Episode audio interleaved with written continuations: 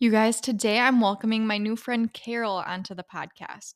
Now, Carol is the first person that I've interviewed that I didn't really know beforehand. She was actually someone that was recommended to be interviewed on the podcast, which is so cool.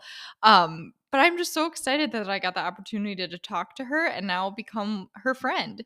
I'm going to tell you a little bit more about Carol before we get into the episode. So, Carol is the team development coordinator in children's ministry at Northbrook Church. Her and her husband, John, have been married for 34 years. They have three adult children, two son in laws, and five grandchildren, with another one coming soon. Carol is passionate about keeping vulnerable children and women safe, and she seeks practical ways to provide them with hope. She volunteers as an advocate for children and women in her community and church. And Carol is an author. She wrote a book called The Day That I Got Thrown Away, which will be linked in um, the details below so you guys can all check it out. In her free time, she loves reading, writing, kayaking, and spending time with her family and friends, especially her grandchildren. You guys, I cannot wait for you guys to get the chance to meet Carol and hear about her bravest moment. Hello, and welcome to Be Brave with Emma B. I'm Emma, your host, and I'm so excited that you're here. In a world that fills us with stories of fear and anxiety, I'm here to share stories of bravery and fearlessness. I'm bringing on some of the bravest people I know and sharing some stories of my own to show you why anyone can choose to be brave if they have faith and surround themselves with encouraging people. So come along, let's be brave together. Hi, Carol. Welcome to the podcast. Hi, Emma. Thank you ha- for having me.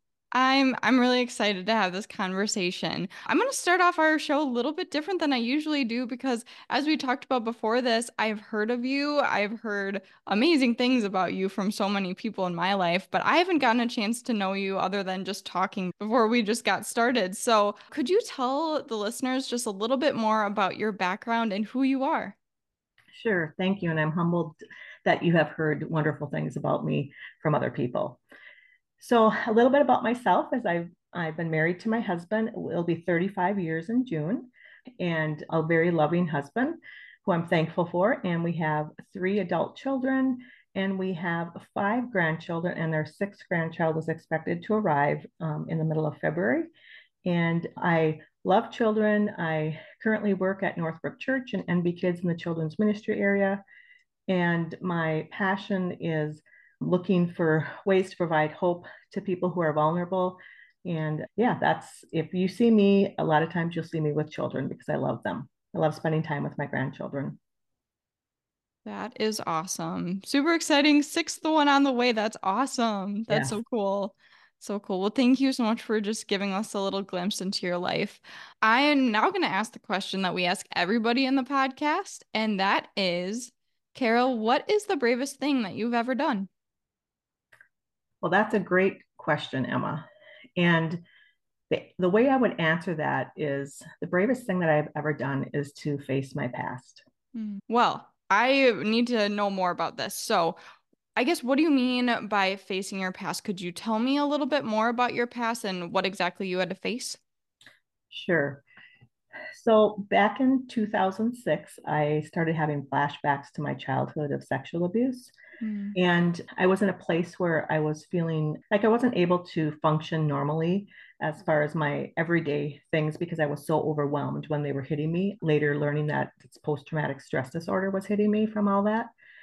And so I realized, facing my past, what that meant was I needed to do something about it to get me help. That would look like finding a counselor, um, more than one counselor. I, you know, I mm-hmm. have seen finding a counselor, people to walk alongside me to help me to heal, so that I could move from being a victim to a survivor. And my my heart was to be able to thrive, and knowing that within that I would need God's help. Ultimately, I would need Him leading me to the right people mm. to walk with me on this journey. Wow.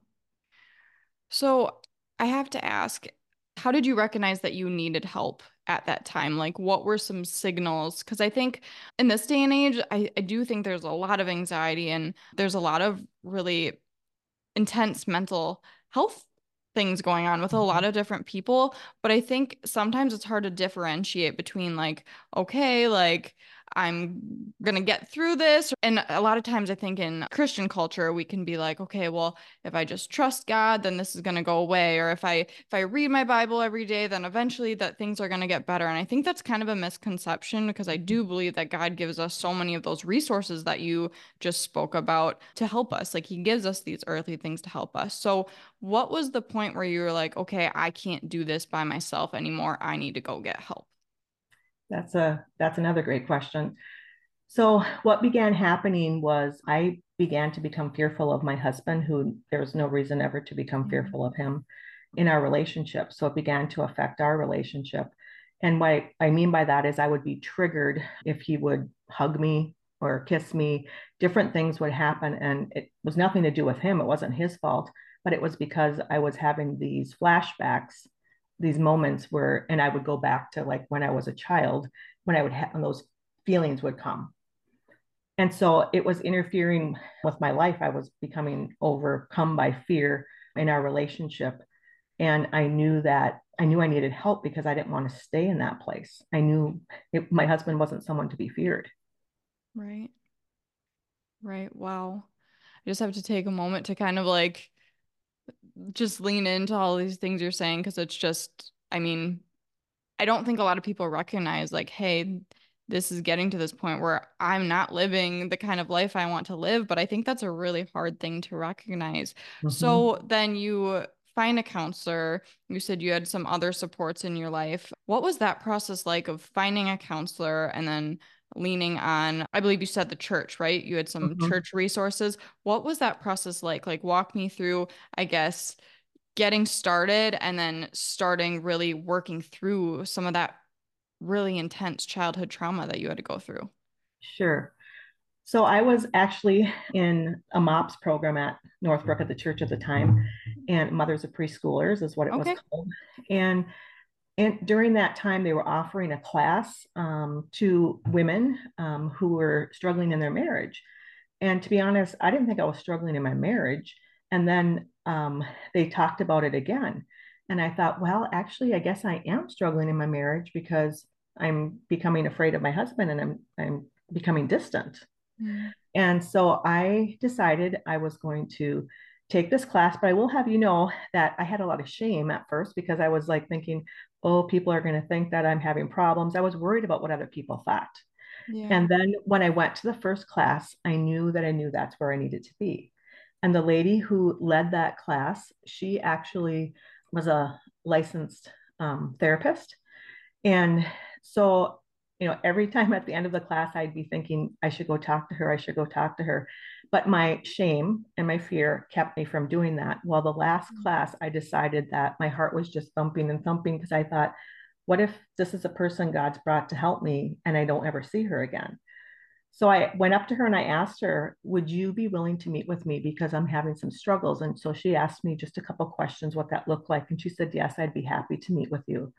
So we met actually at Elmbrook Church, and she that's where I began the process. She actually gave me good questions to mm. ask, to call therapists to ask them if to see if it would be a good fit for me, which was so helpful because this is such a scary journey to go and find someone. Yes. Um, she also, I had, she also said she would begin looking for with me for a Christian counselor because I, I knew that I loved God and I and I thought I trusted God at that point, right?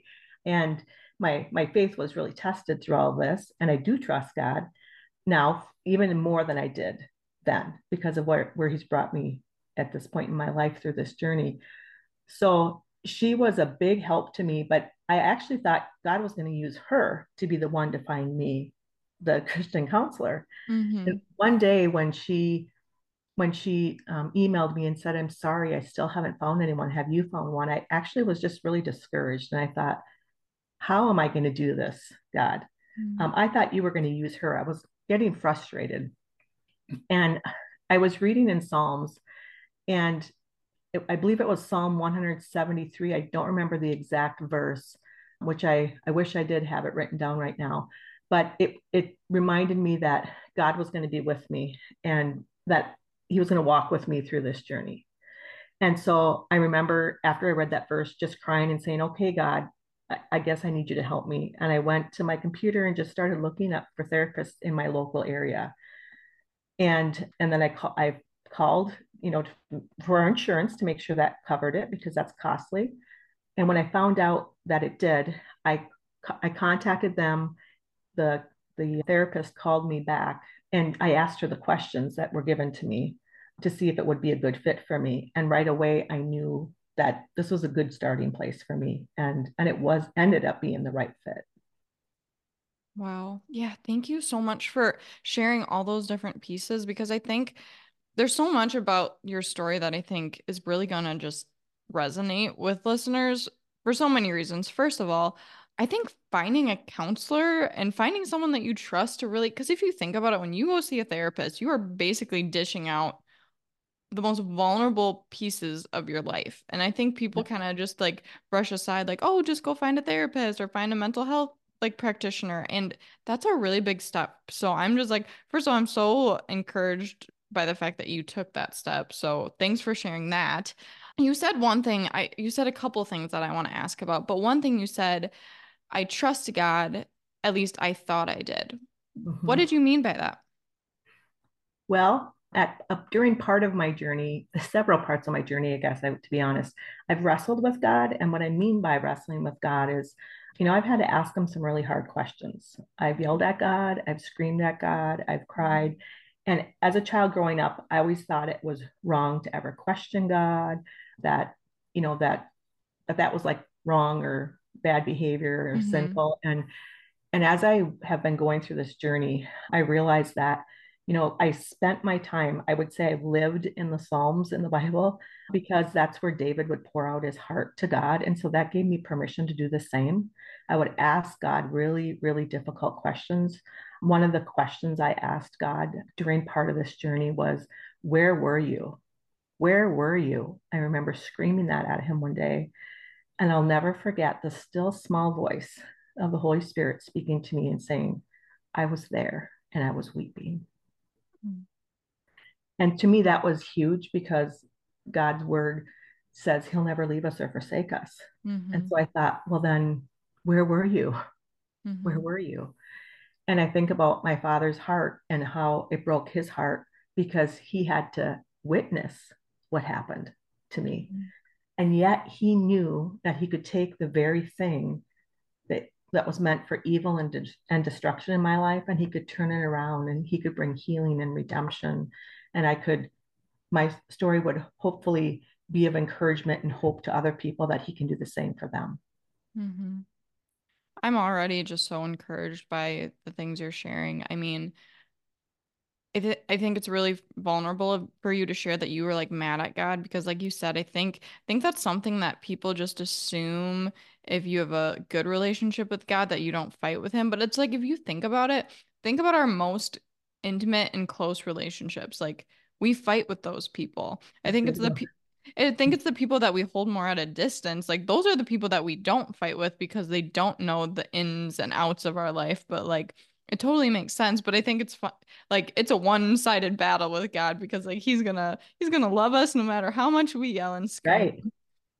Right. Right. And so how it made me trust him, I think go get back to to finish that part of your question was yeah. So I I was like I knew I needed God. I needed my faith to help me in this journey. I knew to keep my head above and to be able to uh, to be able to survive at that point I was surviving.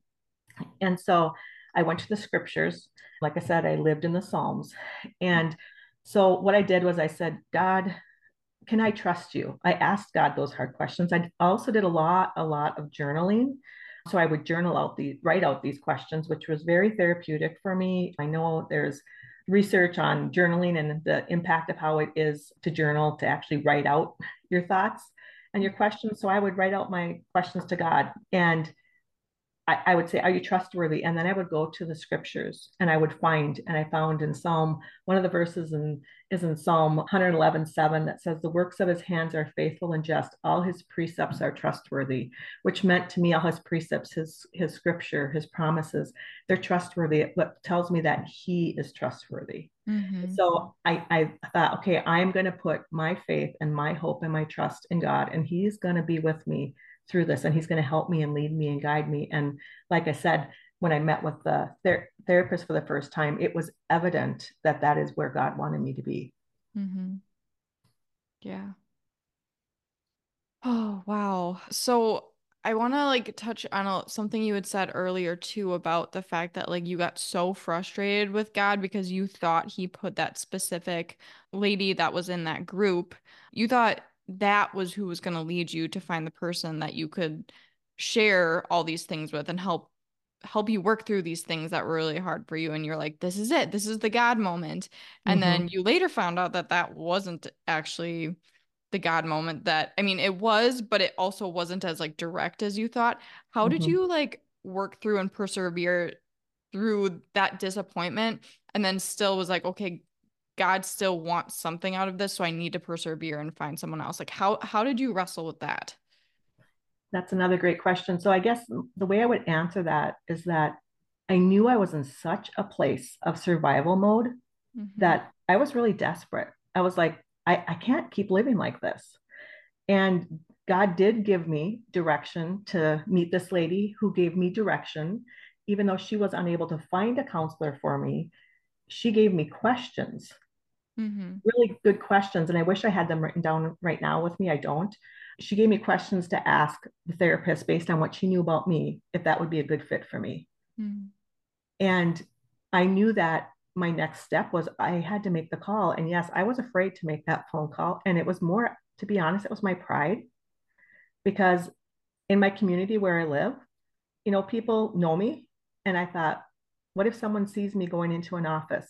What are they going to think about me? And I think now in my life, this is how many years later, it doesn't really matter what people think. But I think there's a such a stigma, and maybe more so even then, but there's a stigma with mental health issues mm-hmm. that someone might see me walking into a an office where people are treated for anxiety or depression or trauma. And I was afraid of that. But so I had to overcome that by just making that first phone call. So I would encourage anyone listening that if they're in that place, to that you don't have to feel shame to reach out for help. Mm-hmm. Is there anything like practical or spiritual or both that you did to kind of work through that shame you were feeling? Because I think that's something that a lot of people experience when they're taking that step to get help. Um, do you have any like practical advice for how to get through that? That's a great question. I need to think about that a little yeah, bit. Yeah, please do. I guess what I would I would say is because I had chosen to put my faith in God to help me with this, I continued to spend time in the scripture and I would in my journal again I'd write it out so it would be get inside of me even more. I'd read the Bible, but then I would write out the scriptures that were helping me to remember that God was trustworthy, that He would never leave me or forsake me. And then when I actually went to my first appointment, maybe this might might help answer this question. I remember going in and I remember being so nervous going in. Of course, I was already carrying so much PTSD. So just that anxiety itself, right? Mm-hmm. But then on top of it, I had the anxiety of what if someone sees me who knows me in my community? Mm-hmm. So what I had to fill out all this paperwork when I was in there and before I met with the therapist. And the therapist, the very first thing she said to me when she welcomed me into her office was, Hi, Carol. Before we can begin, I see that you attend Northbrook Church and I also attend Northbrook Church. I just want to know if that will be a problem for you. Mm, wow. And because of my history, I had worked in psychiatry years before I w- had worked in the Department of Psychiatry in another state. Wow. And so I knew I knew some things I could say I can neither neither confirm nor deny that statement, meaning she couldn't acknowledge me as her client. Mm. So if I was to see her at church, I knew I wasn't gonna like go up to her and you know she couldn't tell people that she was seeing me or anything like that. Mm-hmm. And right away I just said to her, "Oh no," I said, that actually gives me great comfort to know that, even though you never know just because someone attends a church where they're at in their faith journey, right? Mm-hmm. But I felt like that was like an affirmation to me from God that this was a, a, safe place for me to begin. And I'll never forget, she started off our very first session and she said, Would it be okay if I prayed with you? I don't usually pray with people, but I just want to ask, would that be okay? And she did. And her prayer was that she invited God into it, the three of us. She acknowledged that the three of us would be in this session together. Mm. And I just can't tell you how comforting that was to know that my faith and my God was sitting with me through this whole this whole journey, even including with my therapist. Absolutely. Yeah, I mean, to me, that's a total God wink. Like, I call them God winks when God's mm-hmm. kind of like, hey, like, I got you. And the fact that, I mean, it's not like we attend a very small church, but at the same time, like, it's a big community.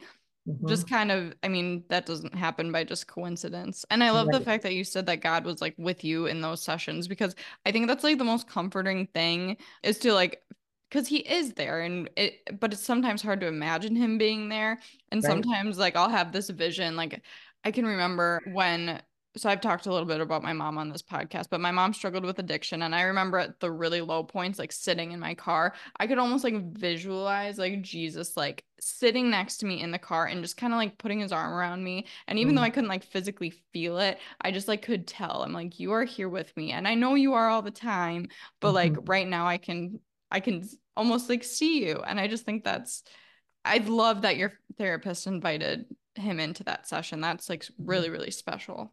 Mm-hmm. I, I felt like that was like an affirmation that yes, this is going to be the therapist that I need to work with because she because yeah. she was put she also had her faith in God. So cool. What were some like tools that she gave you to like work through? Like obviously it was your session, so you don't need to share like what specifically, but were there any like really good tools for people listening who maybe have are going through PTSD or maybe they're going through some other form of mental illness? Did she give you any like really practical things for you to work on? So that's another great question. So with in with this particular therapist that I worked with, she met with me weekly for a while and then bi-weekly and then monthly. And because of the, the stage where I was at, because of the things I was experiencing coming at me so much, she actually asked me if I felt comfortable journaling these experiences that I had and then reading them to her. And wow. she said that's totally up to up to me. And I said, actually, I will because I am a journaler. And I think it would help. She said, if you think this would help you to get it out, it's it's one way. So I would read, I would go to my sessions and I would you know, write down my flashbacks, the trauma I had been through, and I would read it to her and we would cry together and she'd speak truth into the things that happened to me. So as far as as as far as her giving me tools, it was to help me just to be able to get out of the the victimhood and kind of help me survive at that mm-hmm. point, which was huge. Because when your brain is so overwhelmed by trauma, it's really hard to be able to to function like you used to because it's hard to be able to think about other things and other people around you because you're in such a place of kind of almost like shock i would say mm-hmm. yeah so so the tools she helped me you know what she was a, a listener and someone who who spoke truth so that was that's in that that's in one part of my journey of mm-hmm. of therapy yeah. that is yeah. you know I, I, I can talk about another psychologist if you would like. oh, I'd love to. Yeah, I'd love to. I find I find those like tools can be not only is it just cool to hear like from your point of view like what you learned, but I also think it's like cool to just because I guess the reality is a lot of people like don't have access to therapists right now because they're going through we're going through such a mental health crisis in our country. So i think the more like practical tools. So i do want to touch on just that first therapist. What kind of truth did she speak in your life? Like when you say she spoke truth um was she speaking from the bible? What was she doing? Well speaking the truth that what happened to me wasn't my fault. Got it. Which that is a really huge thing and it's and so as i share more with you of my story just realize that this was like in 2007 probably when i started the therapy okay. and with her and how long it took me to believe that because I had been told that that I was the one who was the the home wrecker. I was the one who had an affair with a married man as a mm-hmm. child. So I was blamed for all this. So I hear I carried this and believed this lie for so many years.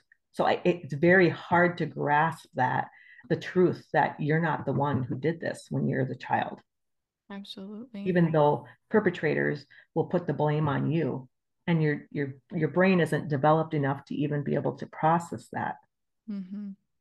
can i ask how old were you i was between the age of 11 to 15 wow yeah That's a, I mean, those are, I mean, not that all childhood isn't difficult years to go through that, but I would argue that those are the years that that would be. I mean, you're kind of entering adulthood, but not even close at the same time. And I just have to say, I'm just, I'm so sorry that that happened to you. I just, I, I know you said you're working through it and he's used it for good, but at the same time, it's just like that's just not something anyone should have to go through. So I'm just, I'm so sorry you had to go through that, Carol. Thank you. I appreciate that but I'm I'm just so glad that you had her speak into your life like that it wasn't that it wasn't your fault because it's so I mean it so wasn't and it so never is the victim's fault but that is such a hard reality is that that's like the hardest part of abuse is like you think some part of you did this when it just really has nothing to do with you and all to do with the sin that's in their life and it's just uh, it's just such a complicated difficult sad thing. And so I'm just, again, I'm so sorry that you had to go through that. If you want to talk to me more about what did the second psychologist you work with recommend? Yes. So at, at one point, what happened was my this obviously was affecting my husband, and mm-hmm. he was becoming angry because of how what had been done to me. So if you can imagine, he was he was unable to be there to protect me, right, when I was a child. And so, mm-hmm. but knowing that this these things had happened. So he also saw a psychologist and who's a Christian psychologist and helped him work through that process. So then I saw this psychologist with my husband. Wow. And together so that we could work through some of this stuff together. And then this psychologist actually he helped me actually write letters to the people who had abused me. Mm. And I remember when he asked me one day, he said, Would you like it? Because, you know, for it's very therapeutic to write letters, but I felt really strong, like I actually needed to do something because I was attending a group. It was called the Journey Groups at the time at Elmbrook Church, which was a was a very healing part of my journey. And I later went on to walk alongside other people by co- helping co-lead those groups as well. So he asked me, "Do I want him to give me some suggestions on what that would look like?" Because he said, You need to ask for things. And my first response was, Well, I don't want anything from them. And then he said, Well, do you want me to explain what that means? And he said, I said, Sure, I would love for you to do that. So he said, If it's good, ask for it. And that's something actually that that has never left me. I think about that in life today. If it's good, ask for it, whether it's at work, whether it's at home, because it doesn't mean that you're going to get it mm-hmm. but it's good to ask, right? Mm-hmm. We don't have control over it. So one of the things that like I did letters separate to the man who um, sexually abused me, and then to his wife, who threatened to kill me if I ever told anyone. And so in in the letter I sent to him, one of the things that I asked him for was for him to tell his wife what he had done, was for him to go to see a therapist to get help, was for him to go to the police. Now, like my psychologist said, is it likely that he'll do those things? No but if it's good, ask for it. It'll plant mm-hmm. thoughts and you know ideas that are healthy things for for this person's own healing. Mm-hmm. And for her, you know, I one of the things I asked is for her to ask her husband, was it did this happen more than once? Because when things were found out, what happened was the man's wife's little girl came running downstairs and saw him um, kissing me and touching me and she ran back upstairs and told her mom. Mm. And so when that all came to, to a head and they confronted me, the adults did, I was called a home wrecker and a slut and accused of having an affair with a married man. Mm. So then they met with me and asked me how many times has that happened. And this is back in rotary day phones. So I have to tell that because listeners now would be thinking, if someone picks up a phone, you know who it is unless it's a blocked call, right?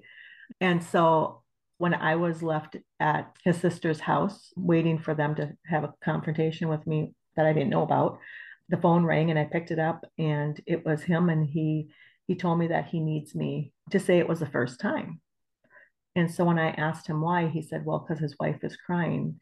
Well, he knew I would I looked up to his wife um, and and thought the world of her. And I would never want to hurt her. I, am not a person who wants to hurt anyone. I would never want to hurt her and see her cry. So when they came in the door and they confronted me, um, when they asked how many times that this had happened, I knew I needed to say that this was the first time because she had already walked in the door just uncontrollably crying and shaking and she was screaming at me, you know, how dare you do this? Have an affair with a married man. And so it was very, I, I was very alone in that room because all the adults um, were putting all the blame on me, which is what perpetrators do do. They mm-hmm. will shame the person that they harm to keep them from talking. Which is just wrong on so many levels. How I guess did you work through like this was someone that you really like looked up to this woman and then all of a sudden she's like treating you like how how do you handle that? Well, after that's a really good question. How did I handle it then or how do I handle it now? I guess maybe give me a glimpse into both. Okay. Well, I I became fearful, obviously, and at that time in my life, I had actually run away from home. And so I was living with this family where this was going on. Okay. And and I had gone to live with his sister, was closer to the school where I was going. And so I called my my mom to come and get me. And if you can imagine when someone's young, this, this is when I was 15 when this all came to a head, and mm-hmm. but the abuse had gone on for that many years because we had been neighbors to them beforehand and I, mm-hmm. I babysat for them and so that is something i guess that i would say too is you know to any listeners um, if you have your children and not to cause fear inside of people but to, to use some wisdom when you know for who who do your children who do they babysit for whose homes are they going right. into you know do you just just because they can make money is it would you still not want to know who the person's home is where they are going to no, that's really good advice and something that I actually have never thought of. Like, just that protection aspect. Like, obviously, we can't live in fear, but like you said, mm-hmm. like, just really making sure like you're knowing the hearts of the people that I guess you're allowing into your kids' lives because I mean to me, I mean I'm sure this is something you've worked through, but like I I like I wanted someone, I'm sure you felt the same way. Like I wish someone would have protected you in those instances and like not let you be in a in going over to a house where this was happening and some of those things and I just I just can't imagine how that that would have felt to just like you said the fear and these are adults who you should be able to trust and just all of those different aspects. Well, and my childhood prior to that, okay, prior to age 11, mm-hmm. I grew up in a home where my mom was a Christian and my dad, my dad would go like to church Christmas and Easter kind of time. Mm-hmm. And there were seven children in our home, and I was the middle, and we were a poor family. So, you know, being able to babysit and make some money obviously was something that I was interested in. And then I, I re- received attention there because in my home things were so busy. Mm-hmm. So, so that's part of the drawing that I wanted to to spend time, you know, in this home and with this family.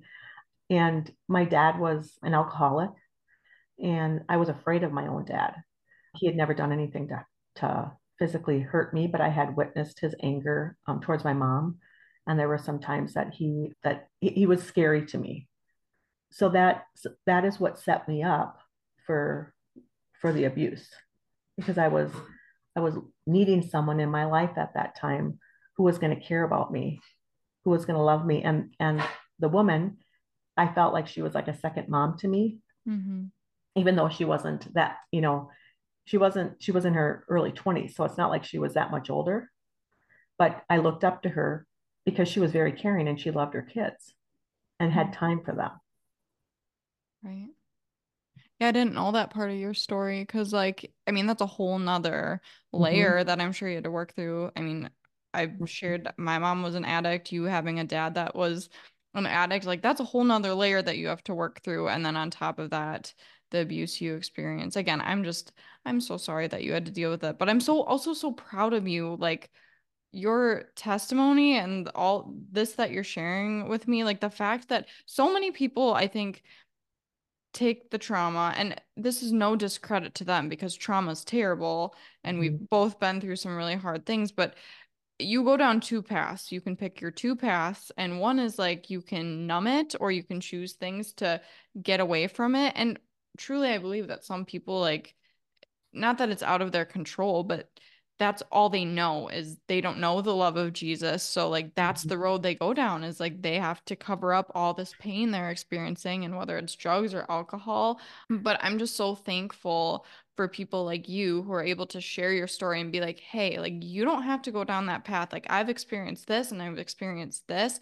And there there's a road you can go down where it doesn't mean it's gonna be easy, but you can choose the Jesus path and he's gonna be with you the whole entire way. Yes. Um, so I'm just so proud of you for not only choosing that path, but being brave enough to then share your s- story, which is a very vulnerable one. And it's one with so many different layers of hurt. But the fact that now you're using that to encourage others. So just thank you, Carol. Thank you so much. You're welcome. Thank you. I do if we is it okay if we I ask you about something like complete well not completely different because I'm I'm guessing that this really got started because of what you experienced the Micah ministry. Tell me about that. So, back in 2012, um, our pastor's wife actually held a meeting um, to ask people if they're interested in learning more about the human trafficking issue.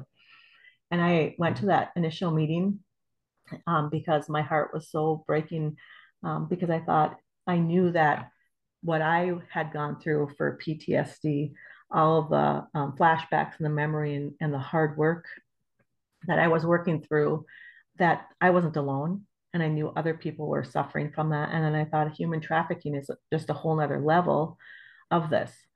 And so I attended that meeting and then I began, you know, we had other meetings. And in 2014, well, well, I don't remember that exact year for our pastor's wife, but she ended up going to school to finish her degree, and she is a licensed I'm not sure if it's a psychologist or a therapist, but she meets with individuals. And so she stepped back from leading that ministry. And myself and another woman were, were asked to co lead it. And so since 2014, so it's been 10 years now, that some really cool things have happened. You know, we've attended some some meetings at the DOJ and different organizations have put on. And we at one particular meeting we learned about uh, nonprofit, non-government organization in Texas, they were doing filling dignity bags is what they called them mm-hmm. and giving them to the law enforcement so that they could give them to victims of trafficking and it was really helping their community and so my co-leader she reached out to the fbi and i reached out to the milwaukee police department to say hey would this be something that that you could use and they said oh absolutely we could use this so we did more research to find out, you know, the company, the organization that was doing it in Texas and, you know, what could we do here locally. So for 10 years now, we've been filling restoration bags. In fact, we're going to be having a, an event coming up this weekend at our church to fill restoration bags. And what the, what, what the things that are in the bag are to help restore the dignity of the victims and like the clothing items that they may get them because their clothing may be considered evidence Mm. There's things like uh, a teddy bear, which is a very comforting thing that's in each of them. There's a tie blanket or otherwise a different nice soft warm blanket, you know, besides the things that people would use, um, need for hygiene and different things like that. And so we have received just um, remarkable feedback from the Milwaukee Police Department, the FBI, on you know how how this impacts um, the survivors when they get them. I personally um, have walked alongside, and I still am, a couple survivors from my local area. And one of them did receive um, one of these bags and the blanket. And, you know, to to know someone, uh, what, what a privilege it is to know someone who has received this, because normally you, you'll never meet the individual, and mm-hmm. that's totally okay. But that God could use us in different ways. You know, our lane is our mission at Micah Ministry is to raise awareness about this injustice of human trafficking and, and then to look for practical ways to provide hope to survivors. And in that as well, it's been really cool because I've actually made some some friendships. I would actually call them friends um, of mine from the FBI, from the Milwaukee Police Department, and also from the U.S. Attorney's Office, because they're they're genuine people who really care about these victims. That's just incredible. That's absolutely incredible. What was what was their reaction when they got this? You said it's a what remind me of the name of the kit. It's a restoration bag. Restoration bag. Restor- yeah. What was what was their reaction when they received it? The law enforcement, I, I'm assuming you mean? No, that you said you got to meet with someone who was a survivor that received. Oh, yes. So I wasn't personally, I I mean, I'm walking alongside them after they've received the bag. So I, I didn't actually give it to the person. Oh, you know, I got you. but one of the survivors that we, my co-leader and I know, and we've walked alongside, you know, we're able to drop off one of the tie blankets at her house for her. And it's it was very very well received you know just to have mm-hmm. something warm to wrap around you to, and to remind you that you're loved and you're not alone Right. Like I just can't imagine like getting through finally to the other side of this like battle and then all of you just receive this gift that is just full of just like God's love and all these people who are thinking of you. Like that's it's such a good idea and such a cool ministry. And truthfully, I'm gonna be honest, like I didn't know we had that at Northbrook. And I'm so mm-hmm. like I'm just really excited to learn more about it. So mm-hmm. thank you for leading that. That's just mm-hmm. I don't it's- know changing lives a privilege i honestly feel like that that's my passion is to to provide hope to people to vulnerable people broken people and you know also to for protection for children.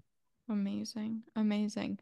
I guess a piece i want to ask is part of that really healing for you knowing that i guess you wouldn't call it obviously trafficking it's a little bit different but still you experienced abuse these people are experiencing abuse. Is that a really like healing thing for you to be able to then give back?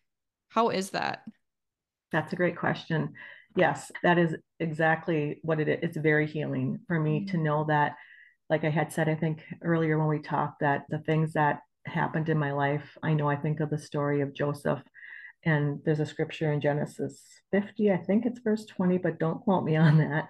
The things that the enemy meant to destroy his life, God turned them around and used mm-hmm. them for mm-hmm. good. And so for me to think that, you know, there's someone, an enemy who wanted to literally destroy my life, and that God can bring healing and redemption to my life so that out of that pain, he doesn't waste pain. My, you know, that my heart is burdened for people who are who are abused. Mm. and it could be abandonment neglect you know any form of abuse and trauma.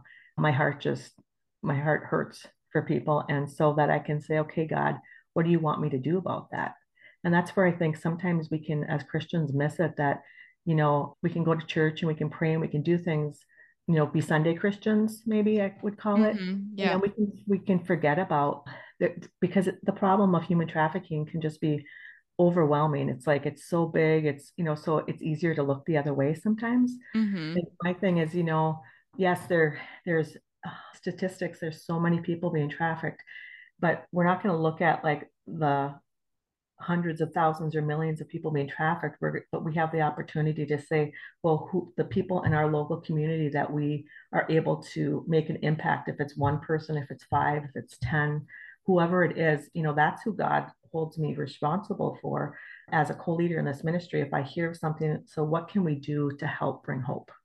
Right, right? I, I don't want let the whole overwhelming numbers to keep me from doing something for one. Right. That's such a good point yeah i do think people people get overwhelmed by all the different issues going on in the world and it's like it just takes one think about that one person now that you have a relationship with that you got to see the impact of your actions and the actions you took from your abuse to now make a difference in the lives of others. Just it's just incredible. So incredible. You did say something that I just wanted to address because you said that, you know, she's on the other side of the trafficking now. You know, she, when she received the blanket, she's on the other side of the trafficking. Maybe she's away from her trafficker, but now she has all the trauma and the right. You know what I mean? So, so now she has this a lot of stuff that she has to deal with, and you know, in her life, kind of like in her, and I'm not comparing mine to hers, but there's a many years to work through those layers that now she'll have how that will be affecting her. That's a good point. Yeah. So it's like you're on the other side of it physically, but mentally, it's almost like just the beginning. Exactly. So, again, for you to not only share what you're doing as part of a ministry, but then also be vulnerable to share enough about um, a bit about your journey through the mental health piece of it again it's just like all these different like puzzle pieces that god put together in your life so you have this like testimony that's like hey like here are all the different pieces that you're going to work through but at the end of it you're going to be okay because you have jesus and not mm-hmm. saying that like everything's like I'm sure there's still days where it's really hard, but still you're on the other side of it, able to then share what Jesus has done in your life, which is just so cool. Thank you. Yes, there's definitely, you know, it's it's been a journey, and again, this was back from 2006, and we're in 2024. So, mm-hmm. I, I honestly will tell you though, it probably took me about seven years mm. to feel like I was at a place healthy enough working through my trauma and I con- continue to when different things arise, but to really be able to come to a place of healing where I felt, and, and the interesting thing of that is 2014 is when I began co-leading Micah Ministry. Wow. So, you know, it took me that long though to process and work through and believe and not believe the lie that it was my fault and you know wrestle with God over things. So it's so when I think about, you know, people being abused and neglected or trafficked and i think about the amount of time people need to be able to heal mm-hmm. you know if they don't have a loving support system because I, I believe i referred to that earlier you know i had people within my church my husband some individuals that were a close friend to, to help me you know to be there for me understand when i wasn't able to be when I was in a place where I really needed other people to help me. Mm-hmm. And if people don't have that support system, I, the healing, I think it would just take so much longer. Right. And that already was seven years, mm-hmm. you know, to come to a place.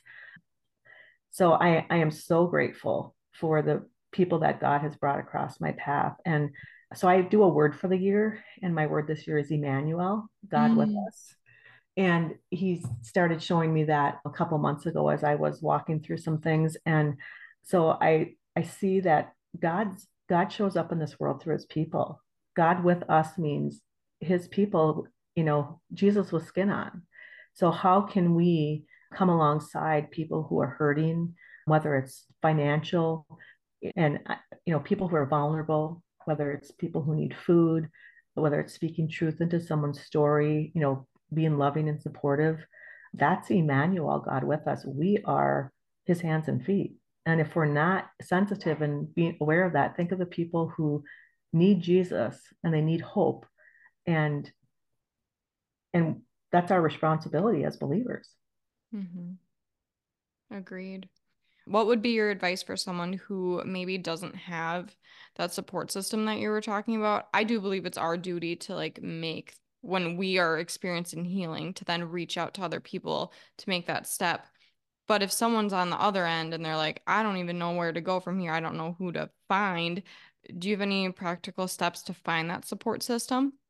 Mm, that's a great that's a great question. I guess I would if someone was listening to this podcast today and they needed someone to listen to them or to talk to them i would be first of all i would be willing to to talk to someone and meet with them to listen to their story and speak truth into it to personally i would do that because i know what's been done for me to help me get to the other side the other thing i would suggest is to look for see if your church if there's a church in the area if you don't attend a church see if there's a church in the area that has whether it's a licensed counselor that the the chances are you probably won't find that at every church.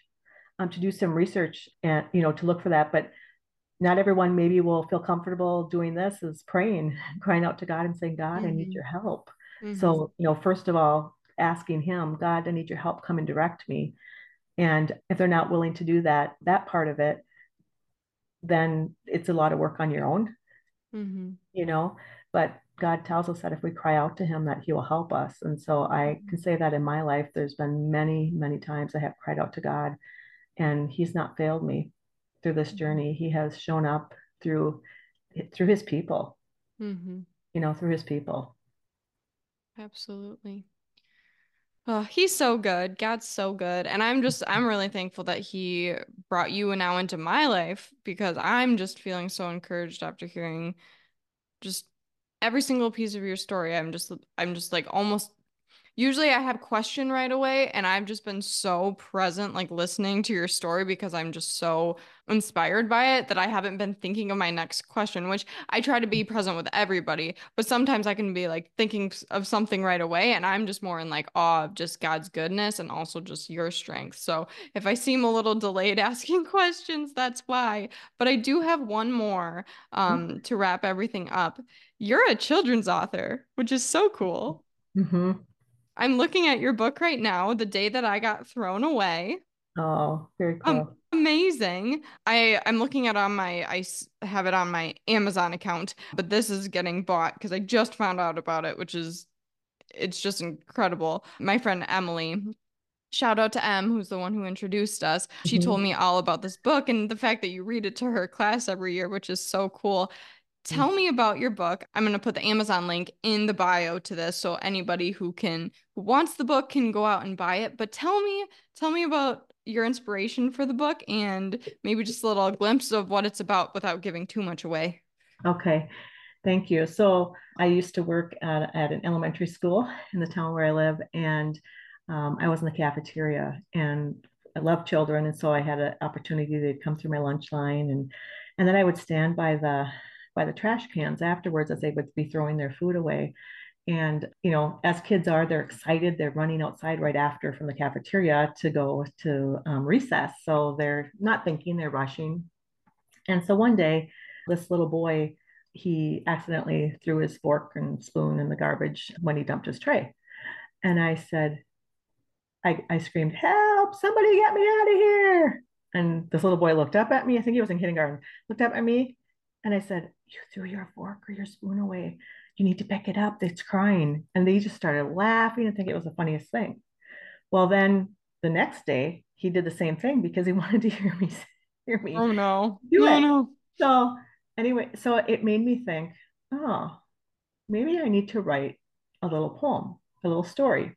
And I had there was a little girl who had come to our school actually. She was the inspiration for it because she had come from the Ukraine and I connected with with her and her mom.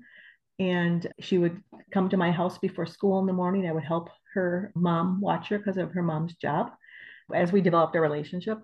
And she, I was trying to help her learn some English and reading. So we would read books at my home. And so she said, Oh, you should write, you should write a book. You should make a book. And so I thought, hmm, when I told her what I did at school. So I wrote this rhyming story and about this fork that gets thrown away. So that's where the inspiration came from. And my my heart was not even realizing it until a friend pointed it out to me after the fact. She said, You know, Carol, that's your story. Mm-hmm. The day mm-hmm. that I got thrown away. Because the day that I got thrown away, I was in a vulnerable place when when people yelled at me and when this woman yelled at me and threatened that she'd kill me if I ever told anyone. And in that moment, I believe God was with me, Emmanuel, God with me. I believe He was there because could they have chosen to end my life? Sure, because I could have told and then their life could have been different, right? They, so I'm thankful that it didn't go to that degree, that I have a life to live. Mm-hmm. But so the day that my that that I got thrown away, God reached in and he picked me up out of that trash. Mm-hmm. And he mm-hmm. washed me off as I ran to him. And so that's it took for me, it's pretty, it was pretty, what's the word I want to use? Surreal mm-hmm. to think that here I wrote this fun story to teach children, you know, about being in a lunchroom, some respect, things about respect and different things. And that here it was my own story and I didn't realize it at the time. Yeah, well that's that's God, isn't it? He just mm-hmm. he intertwines everything and every dream we have, whether it's a children's story or whatever it is, it's like he he can make that and make it something so beautiful that you're like, I didn't even realize I was making that. That's that's God. That's God. Well, mm-hmm. Carol, I just I'm so thankful that I got to talk to you today. I'm so thankful that you were brave enough to be on the show and tell me about your story and just share your heart and your love for love for Jesus and all that God's done in your life. So I again, I'm so fortunate that I got to meet you and I just so appreciate you being on the show. Well, thank you for having me. Um, thank you for being so real with me and making me feel comfortable talking with you.